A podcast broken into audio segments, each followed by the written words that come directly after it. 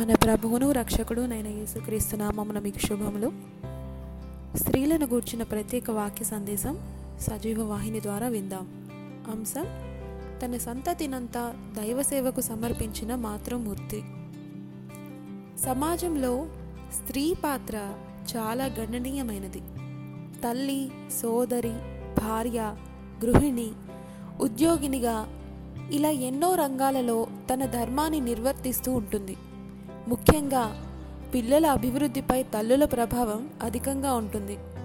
తల్లిని చూచి పిల్లను గైకొను అనేది లోకోక్తి. యోకేబేదు అనే తల్లి చరిత్రను బట్టి ఈ సత్యాన్ని మనం గ్రహించవచ్చు. యొకేబెదు అనే పేరుకు యహోవాయే కీర్తి లేక యహోవా మహత్యము గలవాడని అర్థం. ఈ స్త్రీ లేవి కుమార్తె అమ్రామునకు భార్య అమ్రాము అనగా అనుభవము లేనివాడు అని అర్థం. ఇతనికి యొకేబేదు వరుసకు మేనత్త. ఇదే విషయాన్ని మనం నిర్గమకాండంలోని ఆరవ అధ్యాయం ఇరవై వచనంలో చూడవచ్చు. అయినా నాటి కాల పరిస్థితిని బట్టి వారిరువురు దంపతులయ్యారు.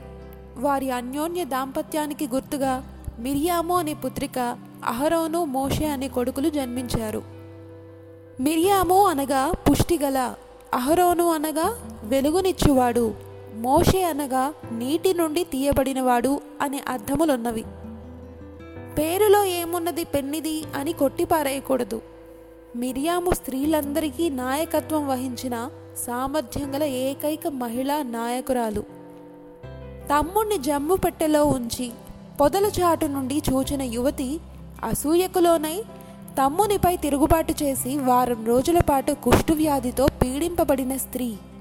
గొప్ప వ్యక్తిగా పేరొందిన ప్రథమ మహిళ. అహరోనువ జన్మ వల్ల ఆ ఇంటిలో వెలుగులు చిమ్ముకున్నాయి. అతడు దేవుడు ఏర్పరచుకున్న యాజకుడని ధృవీకరిస్తూ అతని కర్ర చిగురించినది. అతని వంశీయులంతా యాజకులయ్యారు. తమ్మునికి బదులుగా ఈజిప్టు రాజుతో మాట్లాడాడు. సీనాయి కొండ మీద దైవ దర్శనాన్ని చూచాడు. ఇదే విషయాన్ని మనం నిర్గమకాండంలోని నాలుగవ అధ్యాయం పద్నాలుగవ వచనంలో గమనించవచ్చు. అయినా ప్రజల ఒత్తిడికి లోనై బంగారు దూడను చేయించి పూజించడం. మోషే ఆధిక్యతను ఓర్వలేక మిరియాము వలె అసూయ చెందడం అతడిలోని లోపాలు. ఇదే విషయాన్ని మనం నిర్గమకాండంలోని ముప్పై రెండవ అధ్యాయంలో గమనించ. ఇక మూడవ వాడు మోషే. ఇతని జననమే ఒక విశిష్టమైనది. ఐగుప్తు రాజు ఇజ్రాయేలీయుల అభివృద్ధిని సహించలేక హెబ్రీ స్త్రీలకు పుట్టిన ప్రతి మగ శిశువును సంహరించాలని ఆజ్ఞ జారీ చేశాడు. అతి సుందరుడైన తన కుమారుని చంపడం సహించలేని తల్లి మూడు నెలలు అతని దాచి ఉంచింది. ఇది సాహసంతో కూడి ఉన్న పనియే కాని దేవుని నమ్మిన ఆ స్త్రీ తన భారమంతా ఆయనపై మోపింది. ఇక ఆ బాలుని దాచడం దుర్భరమని ఎరిగి జమ్ము పెట్టెలో ఉంచి ఐగుప్తియులకు ఆరాధ్య దైవమైన నైలు నది తీరములోని నాచులో ఉంచింది. నైలు నది మొసళ్ళకు నిలయమట. అయినా ఆమె అధైర్యపడలేదు.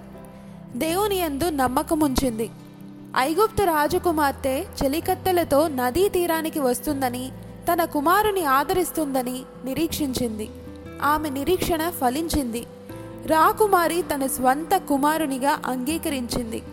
మిరియాము సమయస్ఫూర్తిని బట్టి యొకెబెద్దును మోషేకు దాదిగా నియమించబడి దేవుని దయలోనూ దైవభక్తిలోనూ కుమారుని పెంచింది.